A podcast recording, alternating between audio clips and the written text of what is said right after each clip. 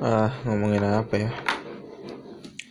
Oh ini saya baru kelar baca 12 rules 12 rules for life nya Jordan Peterson.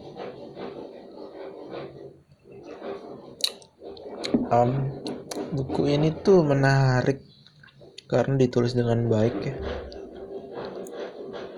Maksudnya kadang-kadang buku saya nggak banyak baca buku self help sih tapi ada sesuatu dalam buku self help itu yang kayak kadang-kadang kayak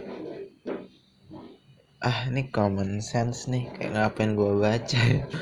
Ya sama kayak podcast yang kayak um, nggak nyalain ke apa namanya dengar podcast terus dia nyaranin kayak how to moving on gitu. Terus caranya kayak nah ini mah common sense gitu. Kayak ya udah ngapain dibaca gitu. Cuman Twelve Rules for Life nih menarik karena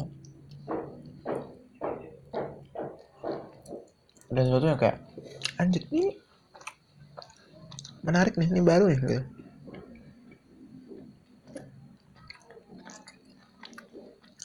kayak kritik-kritik dia ke work culture. Terus di dalamnya juga ada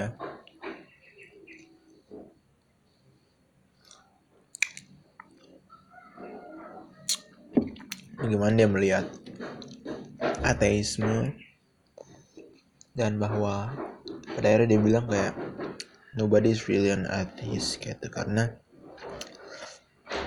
orang boleh bilang mereka nggak percaya sama Tuhan. Atau sama morality sama big moral.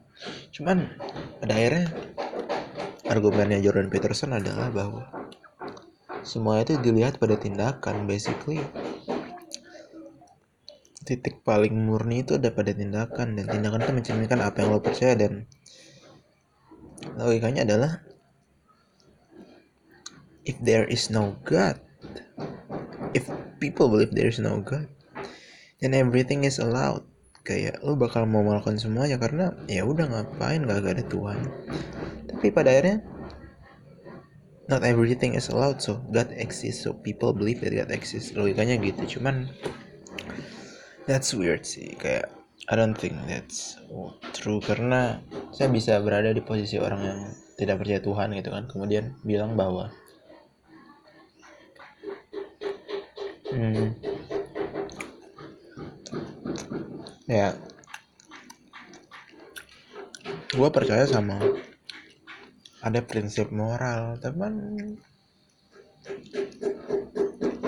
Kayak gue bertindak begini cuman dari mana lo dapet prinsip moral kayak ya dari diri gue aja. Hmm, gimana itu argumennya? Kayak ketika orang percaya pada moralitas tertentu maka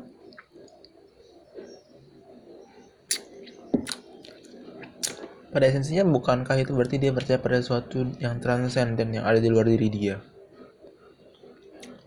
Dan apa sesuatu di luar diri dia itu kalau bukan Tuhan? Hmm, tapi ini balik lagi sih kayak susahnya mendefinisikan Tuhan itu kan. Tuhan itu apa sih gitu kayak. Ya gitulah hmm. Lagi ya?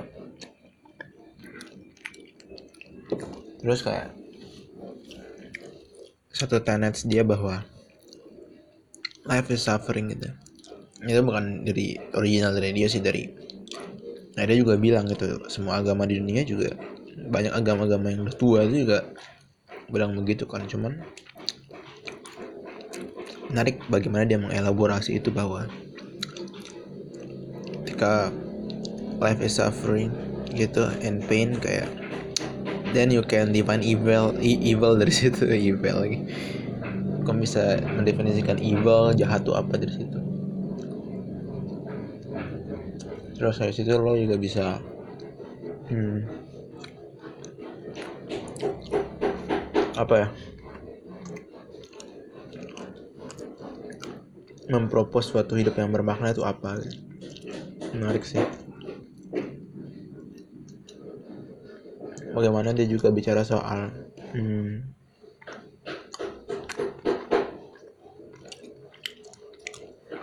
chaos dan order dan interpretasi dia terhadap ancient text. Itu menarik sih menarik, menarik. banyak yang bisa di banyak yang bikin saya kayak hmm ada sesuatu yang baru nih gitu. Jadinya ini bukan cuma buku self help tapi buku kayak eh membuat saya mikirin ulang soal hidup saya dan banyak bagian yang mengganggu sebetulnya karena kayak bikin saya berpikir ulang kayak anjing kayaknya selama ini yang gue lakukan salah deh. Kayaknya gue ada banyak chapter yang memaksa saya untuk menghadapi kekurangan-kekurangan saya. Dan itu kayak sulit dan itu tanda bukunya bagus gitu. Ya itu sih. Itu. Ya jadi kalau suka kalau suka baca menurut saya sih menarik sih baca untuk untuk baca buku ini ya bisa dicoba. Hmm, gitu aja sih. Beda